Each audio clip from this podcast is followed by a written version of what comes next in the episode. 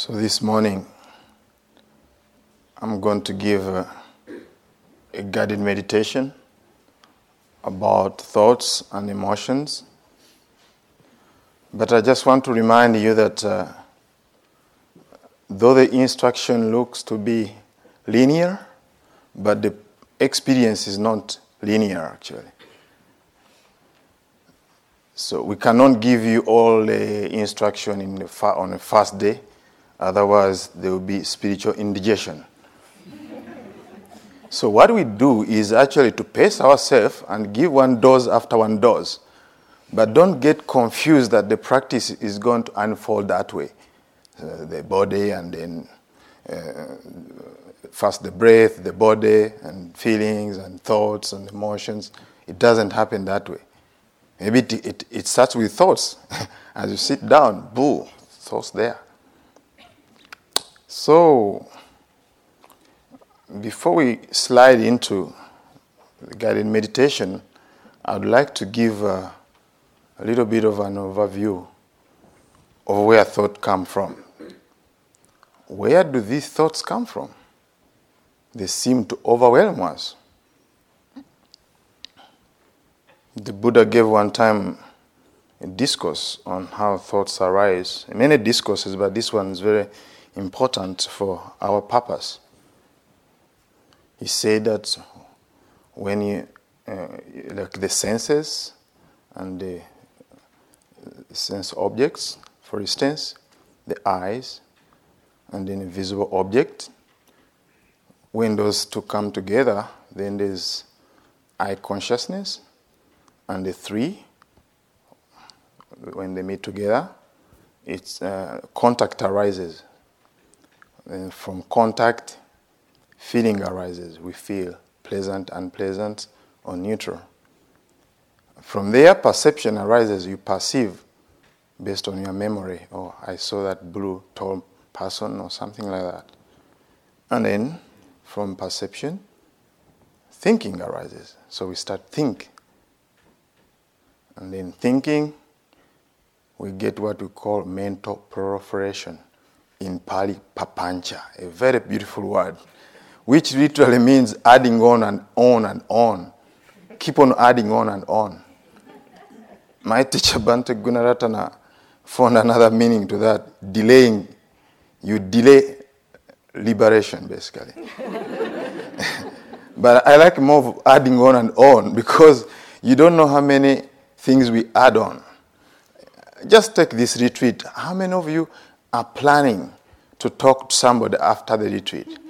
Go for vacation, get married, maybe, have children, send them to Harvard, Columbia University, and come together back on the next POC sometime in 2020 or something like that, so that they can have the same experience like you on and on, no stop. Sometimes the mind's like screaming at us. It's amazing. There is a saying which say making uh, an ant hill out, out of a, mole, a molehill. and also, oh, yes, yes, yes, a mountain. That's papancha. That's my papancha.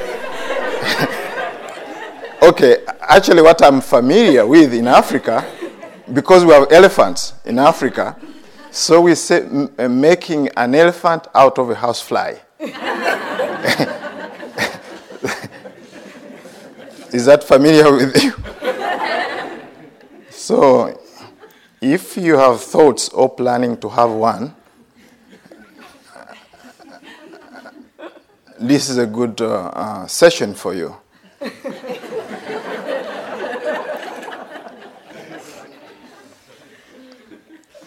So, actually, we deal with thoughts in the same way we deal with other uh, mind states. Thoughts arises, you mentally note thinking, thinking, thinking, and try to stop there before you go to papancha, before you papanchate, papanchate. I'm, I'm making it up. but papancha is there, the word is there. But before you papanchate,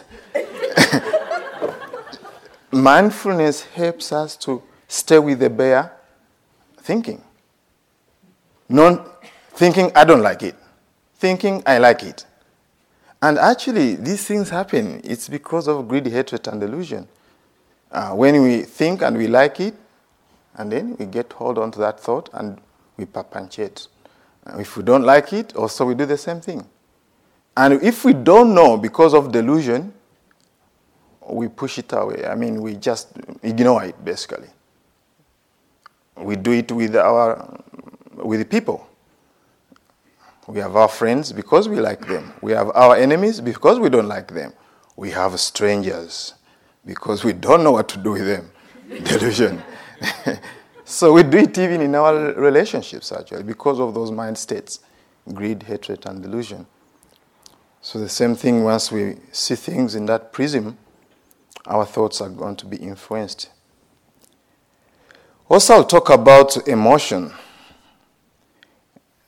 Emotions, uh, in Buddhism, we consider them as mind states. Actually, they're more complex than uh, feelings. Feelings is just pleasant, unpleasant, and neutral. But emotions actually are stronger than that, uh, like anger, aversion, fear. And uh, most people think that it's only negative emotion we should be, pay attention to. But actually, as far as meditation is concerned, we should pay attention also to positive emotions like calmness, delight, joy. Otherwise, you are going to live half life. If you're just paying attention only negative emotions and leave the positive emotions, then you are not having the whole picture of our life. So basically, the instructions are the same. It's just the difference that uh, we just expand our awareness to our emotion life, to include our emotion life. So, um, you have heard all these beautiful teachings and guided meditations from teachers here, and uh, I would like really to pack, to give you a package to go with. I know most of you are new to the practice, and also those are seasoned meditators, but I think it's really good to really give a package, and you go with that. So if you jump out of this retreat and you remember the main thing, main thing is the word main. Is an acronym for mindfulness, acceptance or attitude, investigation, and non-attachment. If you can put that on your refrigerator, on just on a door, before you go out, and you remember the main thing, But most of the time, we, we think that our emotions are the main thing. This is my anger. So we keep on carrying out a tag in front of our forehead here I'm an angry person. Of course, if you, you think you're an angry person, you're going to meet so many angry people uh, on, on a subway because that's what you, you, you, you focus on. Yeah, but if you see, okay, the main thing is to deal with the mind. So this is very, very important actually. So sometimes we talk about recognition, as Joseph said, but actually, uh, ev- everywhere in that acronym main, mindfulness is there. Mindfulness should be there in attitude, in investigation, in non attachment. Mindfulness should be there all the time. So we just give you a catch word to remember, but mindfulness actually spills over in every step. Even the Buddha said that mindfulness uh, is needed everywhere. everywhere, mindfulness is needed. So, again, to uh, recap, when an emotion arises, you actually make it the subject of your meditation. Let's say if you have anger, you make it the subject of your meditation is anger is present or is uh, absent. So in that way, you recognize it mindfully, and then the attitude you bring. Uh, Joseph talked about uh, uh, the acceptance for A, But also, I like more of the attitudes. Are you judging or are you non judgmental? Are you responding or reacting? There, there's a difference between responding and reacting. Responding is more of uh, rational. So when an emotion arises, you respond instead of reacting. Response means understanding. It means acceptance. It's non-biased, but with reaction, when there's emotion and then we react, and then that's judgment. We judge. We start to be prejudiced because of our greed, our hatred, and delusion. So then also investigation is very important. Uh, we investigate not for the sake of investigation, but actually to investigate in order to let go. This is not like any scientific investigation people take carry out in a la- laboratory. this is different. So you investigate uh, in a dharmic way, trying to let go in terms of uh, anicca, dukkha, and anatta. But then the question is if things are already impermanent, why do we investigate? They're already impermanent. The reason is that uh, because of our distortion of perception, we tend to fixate and make things permanent. And then we suffer. So we, our investigation is to reverse that distortion and see things as impermanent. This is not a Dhamma talk. Uh, teachers have given beautiful talks here about dukkha yesterday, and mm, I really just want to point out something very important about anatta. And uh, Gina is going to talk about this. But I would like to offer you something. When we are observing emotions because they really spread they are spread out in our life. Joy and grief and sorrow and, uh, and fear and anger greed. So it's just a big part of our life is emotions. So it, there's a tendency to make them as a self. This is self concretize them. So we have to see them as non-self. What does this mean? Anatta the Pali word. The Buddha uh, had a problem with one meaning of the word anatta, which is thinking that things are permanent, concrete. The rest of the meaning of the word self, uh, it's uh, Buddha had no problem using the word self in terms of reflexive sense, uh, train yourself and all that. So that's a reflexive usage of the word. And also, he had no problem using the word self as a shortcut, a shorthanded device to represent the psychophysical phenomena.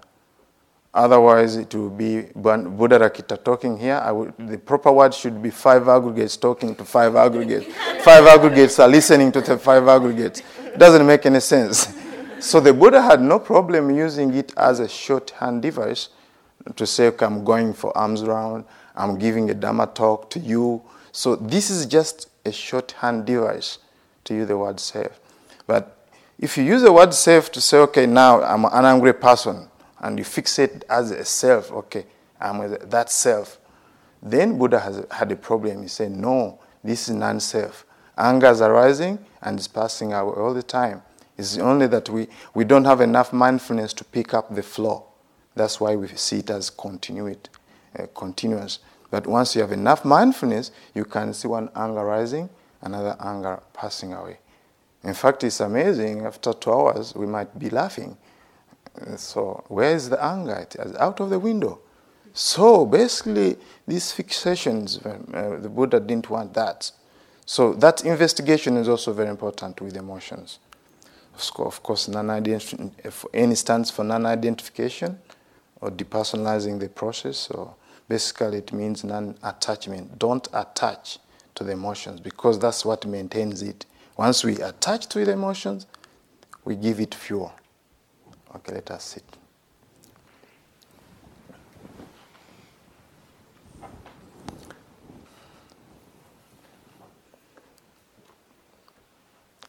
Take a deep, slow breath to oxygenate the blood.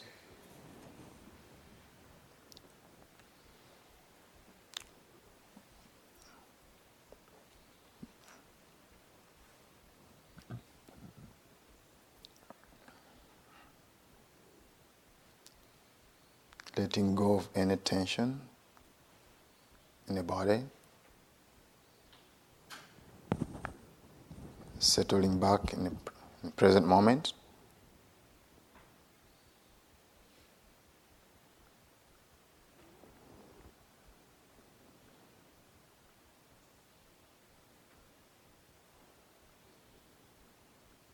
Pay attention to any tension that might arise and see if we can release it.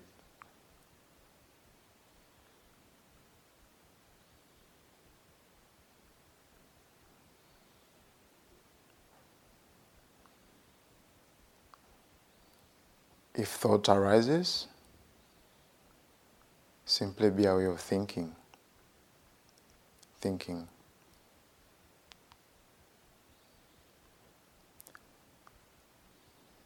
Most people think that when they come to meditation, they are going to drain their thoughts out from the mind and make it a vacuum. But here the process is different. We have to be aware of the thoughts, and they'll pass away naturally.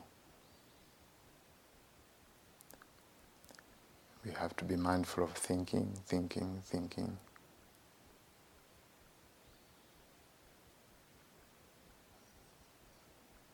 There is no problem with awareness of thinking. The problem is being caught up in thoughts.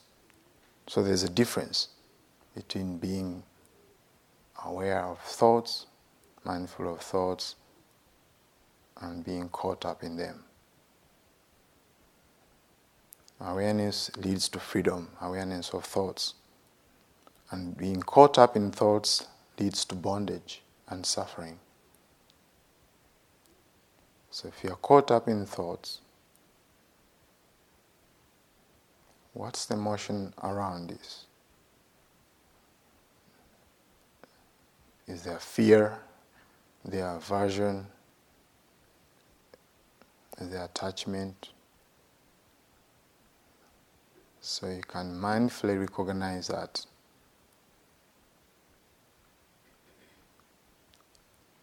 The motions around the thoughts.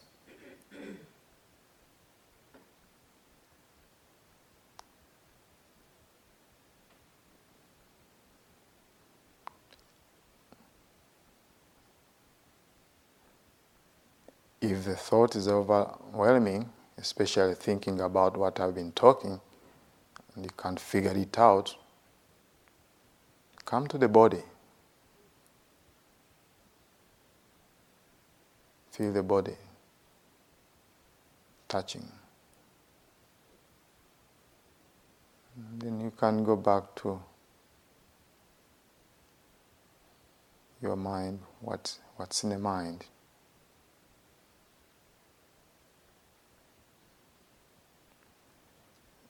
As you become mindful of thoughts, are you pushing them away or are you indulging in them? Because if sometimes uh, the thoughts are pleasant, there's a tendency to indulge in them.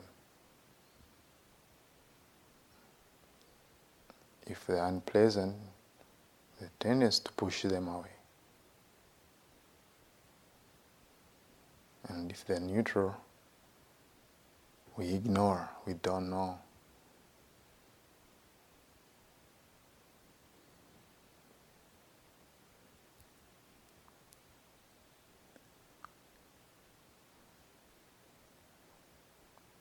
Sometimes it's very important to check in what's your attitude? Is it a proper attitude or improper attitude? Are you judging yourself? I shouldn't think like this. I'm a bad yogi. That's judgmental, that's reaction. See if you can respond with compassion and just be a way of thinking.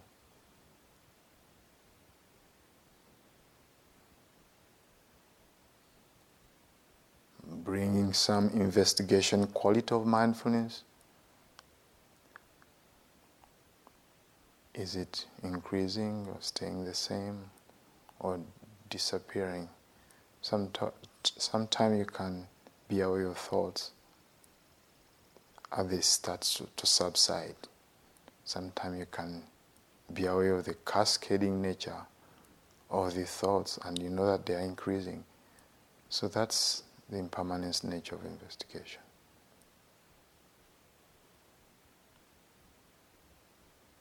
How unsatisfactory is that? As you think,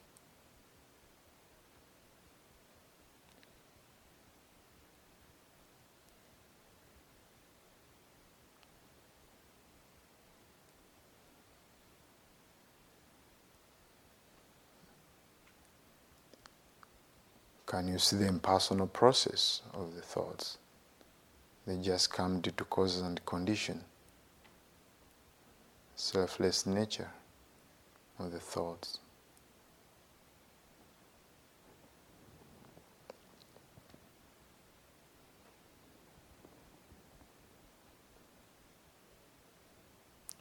And non attachment, try to let go. No need to hold on. Again, it's the same process with emotions, with a great emphasis on non attachment when it comes to emotion because we tend to attach to our emotions. So, any emotions arise, no need to create one, just be aware of whatever emotion that is present now. There's a joy, it might be calmness anxiety.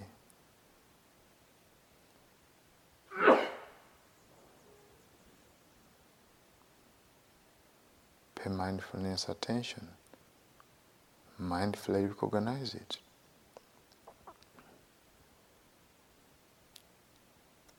Calmness. Delight.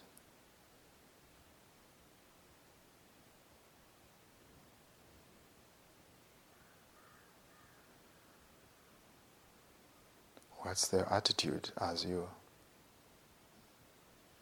you're aware of that? Are you pushing it away or are you trying to have more, more calmness, more and more and more? Are you anticipating for more calmness and delight? Or are you settling back to know and try to understand what's this nature of calmness or delight or even aversion?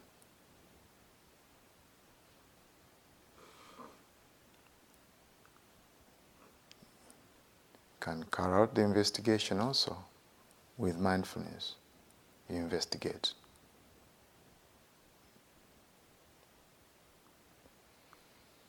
Is it increasing? Is that experience increasing or passing away?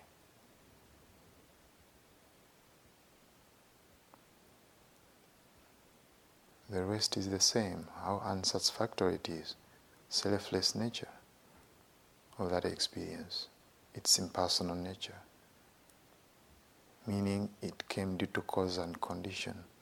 It's an impersonal process. And finally, let go.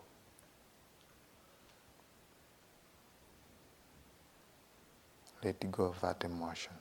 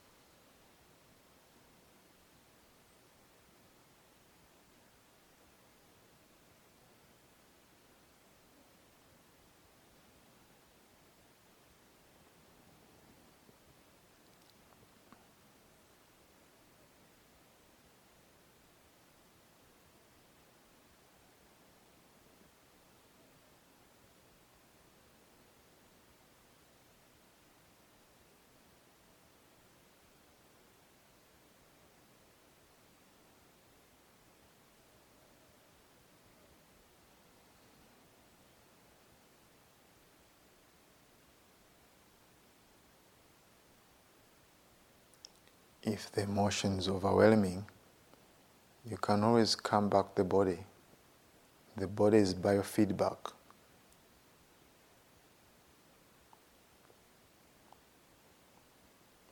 You can feel the tension of the body. You can feel also the release, real ease. Grounding yourself in the body. And then you can go back to the emotion.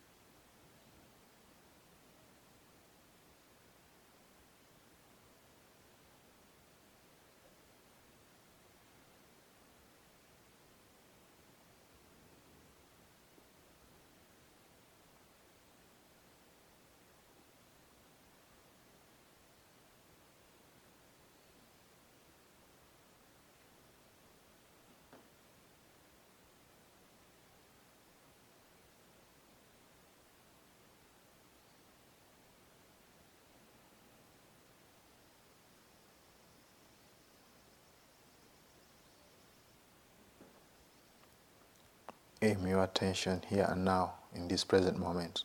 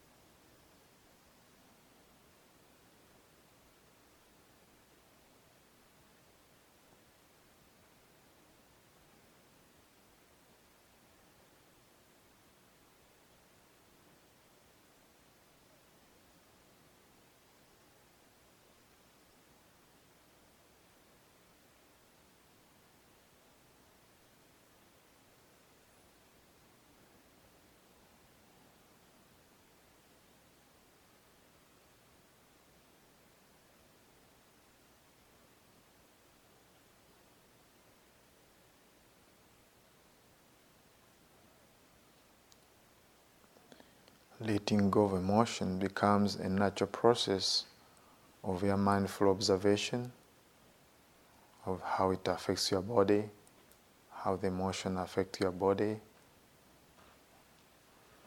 your mind, how it's arising and how it's changing.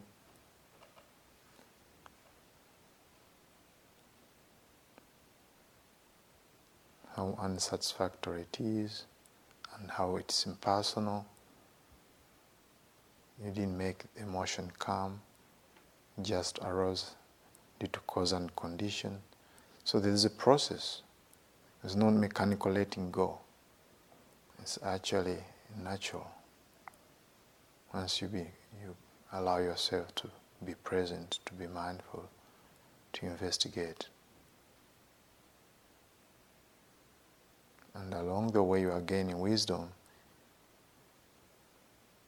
gaining insight into impermanence, unsatisfactoriness, and unself.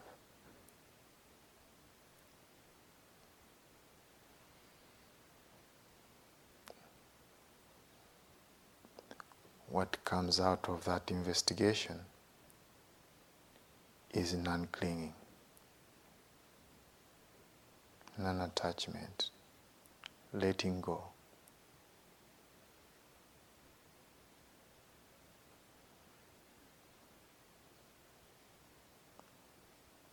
the emotions, however strong, weak, or otherwise, it's another rising mind state. There's no need to make a monument out of it. It's not yours. It's not mine. It's just a mind state.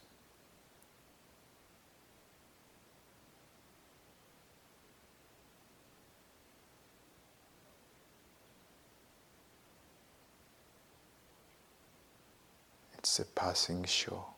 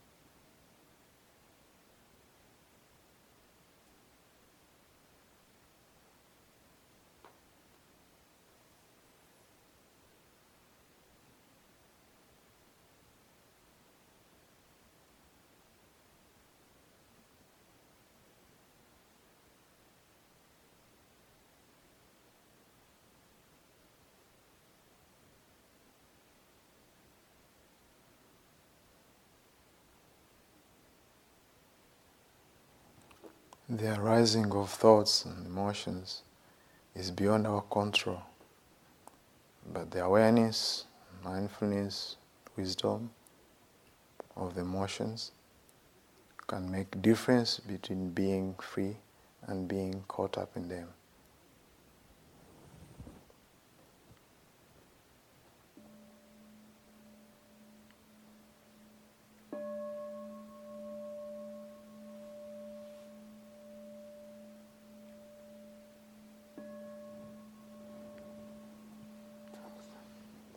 Thank you very much for your practice. I ended up a little bit early because I know people before they go to interview, they need to go to the restroom, take a cup of water, hot water like this. So, and also I have some announcement, and I, invite a couple of questions about what I've said about the practice. Should be practice oriented. About the mental movies. Eh? Yes. Okay.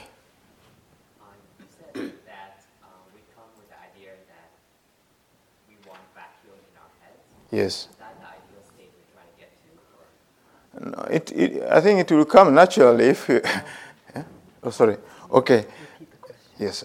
Okay. The question is that we come with the idea of uh, vacuuming our thoughts. I mean, making our head a vacuum and no thoughts. Is that the ideal state we are getting to? That's the question. Is that what you asked? Actually, the ideal state we are getting to is to get rid of greed, hatred, and delusion and this is just not empty. What's coming in is generosity, loving kindness, compassion, and uh, wisdom. And all these are mind states. It's, the, the mind is not going to be like a vacuum. this is not what we are getting to, that the mind is going to be a vacuum. No, that's not where we're getting to. We are cultivating these mind states of happiness, peace, when you have generosity, loving kindness, and compassion, and all these beautiful qualities in Buddhist psychology are called beautiful factors. So we can uh, be more wise, have more compassion, generosity. And the final goal is actually nibbana, nibbana, total freedom, no suffering. That's where we're getting to ultimately. But slowly, gradually, we have to really define our uh, steps clearly that we are trying to let, to let go greed and, and uh, cultivate uh, generosity, to let go hatred and anger and aversion, and have loving kindness, compassion, appreciate joy and equanimity. We try to let go of our confusion bewilderment and all that, delusion, and have more wisdom and understanding, then we, we will be peaceful. Even the world is not peaceful, we will be peaceful with ourselves, and we can extend that peace and happiness to others and all people around the world. But we are not sitting here, okay, I'm not going to have loving kindness. I'm not going to have anger. so that we empty out of our head anger, anger, loving kindness, compassion, and throw it out there. And then we go back to New York, empty head, floating. Yeah, I've been doing retreat here. I've left my thoughts in the garbage at IMS. No. It's like when you are constructing a house, you put ventilations, right? So you try to keep away dust, leaves, and all those things. But you, you need ventilation to let in oxygen because you need oxygen, isn't it? You need oxygen to breathe and to keep alive. So, yes, we have constructed this house. Leave, even if it's windy here, unwanted leaves won't come here. But there are certain things that we want to come in, which is fresh air. So then we meditate like that to keep away things that leads to us to, uh, to suffering and allowing things that increases happiness. In fact, that was the main teaching of the Buddha. He taught the Four Noble Truths. The first two, first suffering and the cause of suffering. And then he taught happiness and how to be happy. The Buddha spent 45 years teaching that. Can you imagine? 45 years teaching the same thing. actually, also, we've been here actually We've been repeating these mistakes but using different words. Then Joseph will use um, uh, one word, let's say acceptance, I will use attitude. So we just keep on saying the same thing actually, but in different ways. so don't think that we are giving you conflicting instructions.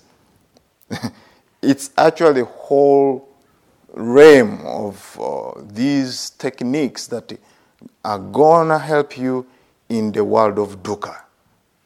And today I've packed it in the word main. If you remember that, you'll be good to go. Okay, another question. Hmm? Is it possible to sense the beginning of a thought? I find that when I'm practicing, I always become aware once punch has already started. Uh-huh. Is there, have you ever felt the beginning of it, being like aware of the beginning of a thought, or it's arising? Or is it the end? uh, the question is it, is it possible to actually be aware of the beginning of the thought or at the end? For, uh, for her, is always in the middle and then sometimes a papancha and then you really get caught up in it and she never actually felt the beginning and the end. Uh, actually, it's possible. That's why there's a practice. In fact, the Buddha said that I will not teach you things if it was not possible. He teaches what's possible. right? So the question you ask is, it's as if to say, okay, is it possible to, uh, you ask a child, is it possible to win Olympics? He's just starting walking and say, is it really possible to re- win Olympics cup uh, as a marathon? and this kid is just trying to stand up. He hasn't even started walking. And you say, is it possible to win Olympics? Especially the next Olympics in Japan.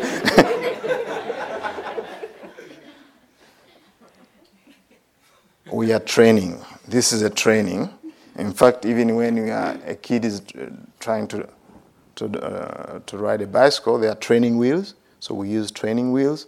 And then after that, can remove the training wheels. And then still there's some balancing going on here and there. So basically, uh, once we are enlightened, we have 100% mindfulness, we can see it. We can see the beginning, but now we are not there. We don't have 100% mindfulness and wisdom and concentration I mean, these are already mental factors that can help you to go in that state where you can be aware of the rising, and they are there, like uh, having mindfulness, 100% mindfulness, having 100% concentration, having 100% wisdom. All those things can help you to actually see it arising. But don't worry, there will be a certain time in your practice, moments, when you can just something closer to the beginning, but not at the beginning maybe, because it's a training, you know. If we are so much confused, then you always we are going to find ourselves in the middle when something has already popped up, right? So as you still you, you continue to refine your mindfulness and concentration and wisdom, then you become closer and closer and closer, closer and closer. Yeah. So the key is to continue practice mindfulness and concentration and wisdom so that you never you don't get carried away. Let's say if a thought arises yes after the retreat i'm going to talk to uh, x and y and all that and then go to the restaurant in broadway and have dinner. Maybe i can have a date and all that. So i mean you can catch it actually before it goes into dating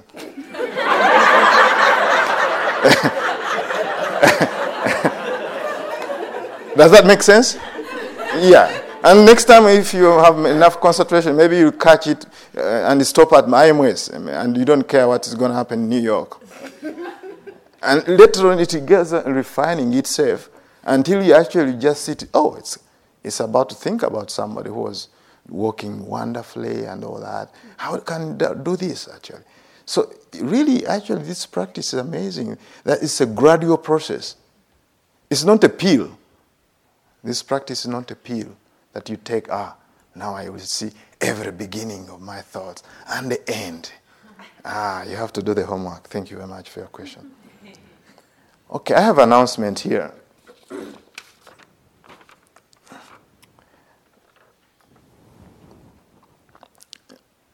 Somebody wrote a note. So, is it possible to remind the older couple that is in a picture taking vacation or vocation. I don't know. Either vocation or vacation. I think it's more vocation. Chanting, chatting with each other and talking on the cell phone that uh, remind that those people that the rest of us yogis are on a silent retreat, trying very hard to honor this process and maintain the container intact. Thank you. Postscript. Please give, uh, forgive my aversion. I'm saying much better. That's quite something. Actually, when you, you start meditating, you don't become a vegetable and that you can't talk about these things. I can say I think this is out of metta, so don't take it personally. Yeah, because I can tell you from my experience, I've been around uh, meditating in many places, uh, in Australia and Asia, Africa, uh, Sweden, uh, Europe, America. I've been really in many centers, but it's very rare to find a center like this. There are not so many centers actually which are quiet like this. Even when you go to Asia, most of you have been Asia, meditation centers and temples, they're too much loud. See, you even you be frustrated. I came to Burma to meditate, and then you hear all this sound pollution. Very few centers, even in Burma, who actually are in a forest. Even in Sri Lanka, many temples are on the main road and too much noise. I'm telling you, yes, even in Melbourne, where I stayed for three months in Australia, right there in the center with a lot of traffic, I had to go to Forest Monastery, which is almost two hours to, to really feel a sense of quietness and all that. So please, this is a, a very important space actually. Apart from the center itself, there are not so many people doing what we are doing here. I'm telling you. I can tell you for sure, not so many people are doing what we are doing right now. In fact, if you go back home and tell people you've been here walking and breathing, they say you're crazy. you're crazy. You must be crazy. So, uh, please, I request you kindly eh, to really honor the space and the process because most of us, we need it. Most of the people here we are, you live in New York, in Boston. I don't know where you live, but I'm just, I mean, when Joseph used to go to New York and came back when I was on staff, he used to say, I'm happy to be here.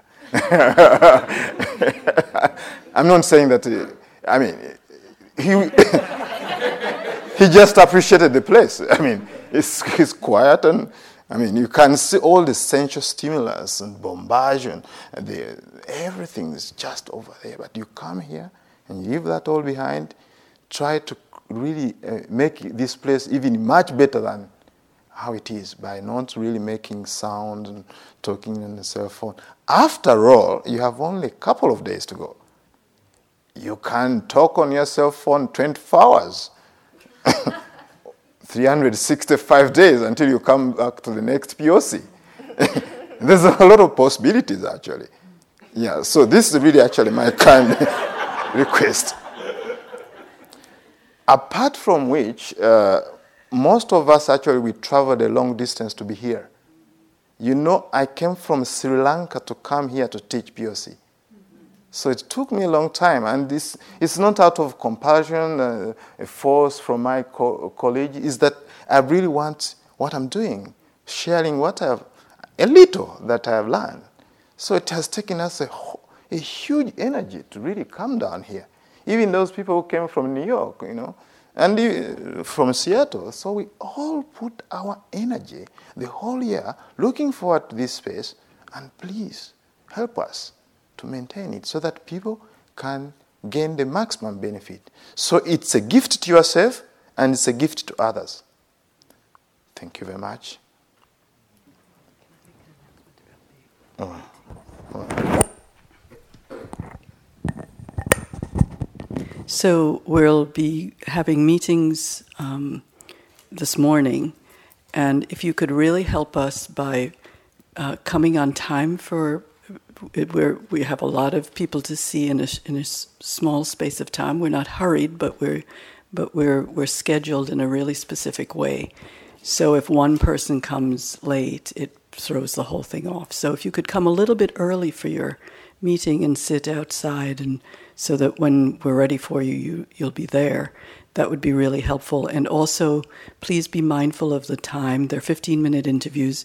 There are a couple of spaces that we have just to give ourselves a break. So if we if we've scheduled you and it looks like you have half an hour, it's really 15 minutes. Okay? So if you could help us in really being aware of the time also, it would be really it would be very helpful for the whole for the whole group and we really thank you for that.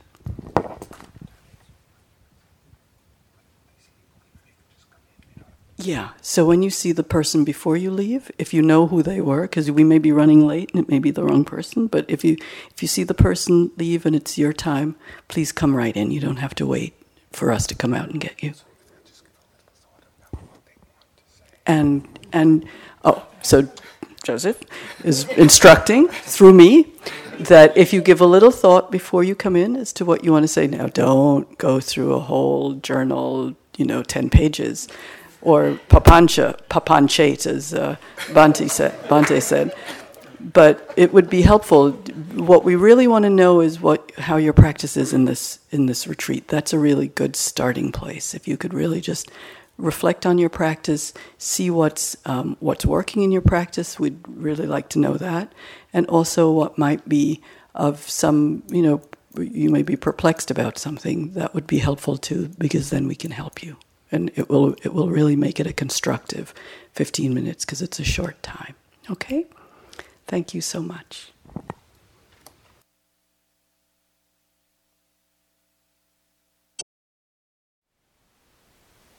Thank you for listening. To learn how you can support the teachers and Dharma Seed, please visit dharmaseed.org slash donate.